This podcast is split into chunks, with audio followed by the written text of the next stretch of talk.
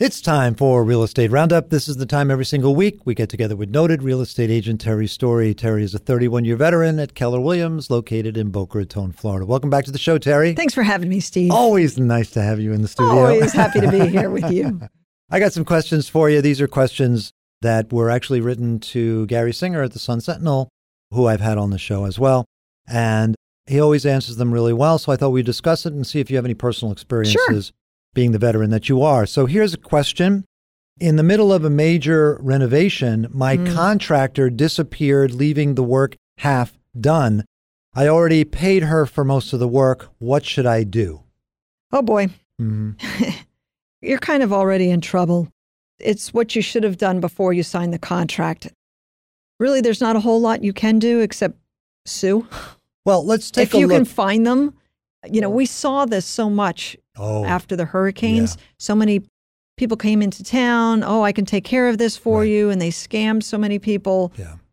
As a matter of fact, I'm sitting here looking for a front door, impact front door, and Uh-huh. I called three contractors and I don't know which one to go with. So I went online and checked out the Better Business Bureau.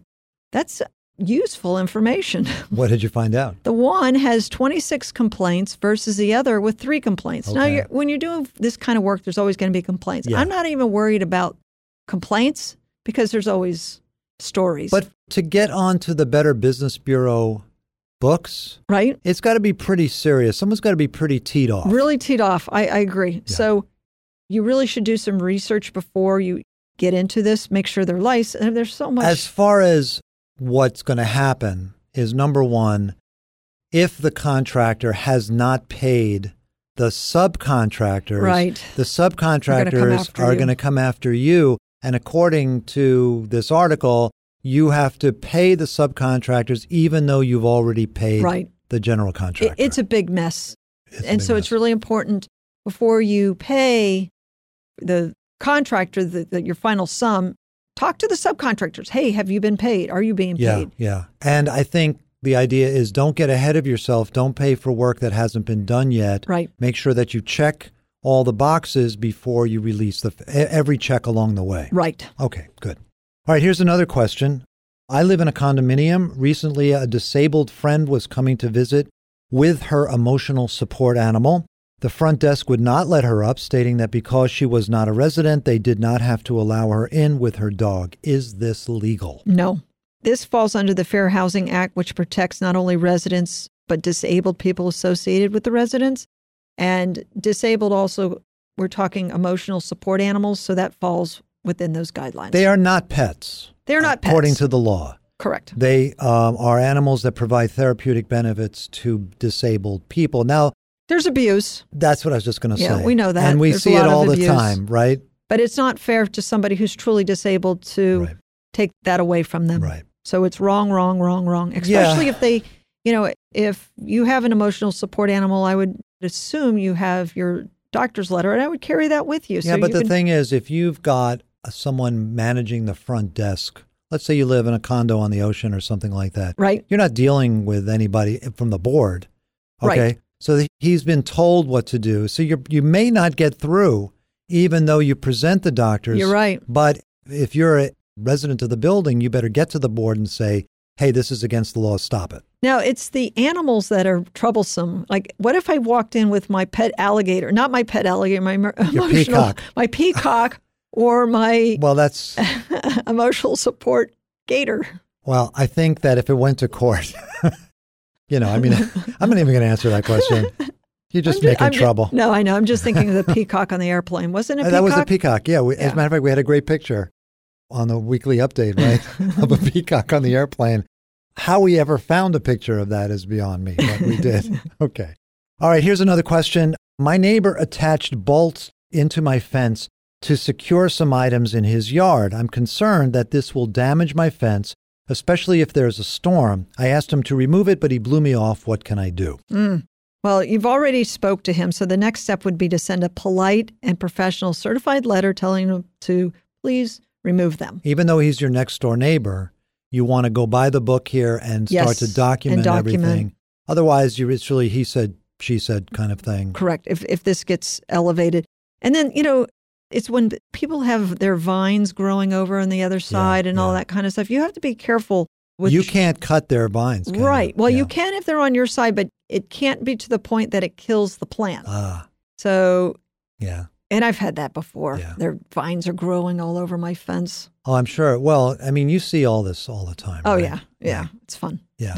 So this is under the heading "Fences don't always make good neighbors." Right. Right. And and and make sure the fence this is another one. People fight over whose fence it is. Start with Oh, the survey and yeah. make sure the fence is yours. Just Ah. because you bought the house and the owner said that it was your fence, survey tells the truth. hmm Okay, very good, very good. You know, a lot of people are still renting. They've been renting for a lot of years and Right. they may want to buy a house, but they don't really think that they can afford it or they have the right credit or all kinds of things that keep them through inertia Right. continuing to rent. What now what would you say to those people to consider to see whether they should or could qualify for a home? You know, what's interesting, a lot of times rent is more expensive than homes when you look at the monthly payments. So that's something to first take into consideration. But here are some of the thoughts. Are you tired of the rising rent prices? Because the rent price is constantly, if you have a fixed rate mortgage, that's going to stay fixed. Yeah. in a rent, guess what? It usually goes up. Yeah, but Taxes, on the other side insurance taxes go up too. those are variable too. yeah, But I, don't agree. think they necessarily go up as quite so much. right. Here's another thought. You know, has your credit score improved? Yeah, maybe you don't know. Maybe actually the lowers the lenders have loosened some of the Restrictions. the FICO requirements. Right. So maybe you do qualify. And here's another one. Are you good at managing debt? What does that mean? So basically, what's your debt to income ratio? Okay. Do you pay your credit card bills in time? Do you pay them off in full? Okay. Maybe your you've car established payments. good Maybe credit. you have good credit. okay. Go Do you on. know these things? Mhm. You have enough set aside for extra costs for owning a so home. owning a home repairs. is subject to depreciation. Things are always kind of going wrong and right. and things like that. So you have to have enough money put aside. Maybe you've done that now. Right, exactly. You can afford a down payment and closing costs. Maybe you Mm-hmm. have squirreled enough money aside to purchase. So Some loans only require three or three and a That's half right. percent down now. that's right. The FHA loans. Here's another thought Are you ready to settle down in one place? hmm You know, you think about it, you're in a rental complex, it's very transient, Very, yes. and it's hard to make long term friends your because kids a are lot making of them. friends, and especially Right. for your kids, your kids are Yeah. making friends, and then they're losing their friends, right? So 'cause there- that's not so there's a- great. Right, exactly. Okay, You're going through a major life change. This is when a lot of people buy. They have a birth of a child, they need more space, they Yeah. just got married, Okay. something along those lines. Mhm. And here's another one. You know what you want. So now you've decided, I know what I want. I want a house on the ocean okay, near the beach. okay. I want to own it. I want to own it. Yeah. Okay, so you're ready. So you're mentally, ready. mentally, you are ready. You're ready. Okay. So if you're saying those things, Maybe it's time to it's consider. time it's time to consider. And so, when is the best time to buy a house? it's always now, Steve. well, I don't understand. So, when's the best time to sell a house? Always now. Uh, okay. Oh. You know, it's What? winter time, Uh-huh, right? Yes. And people think they shouldn't put their homes up for sale in the winter Uh huh.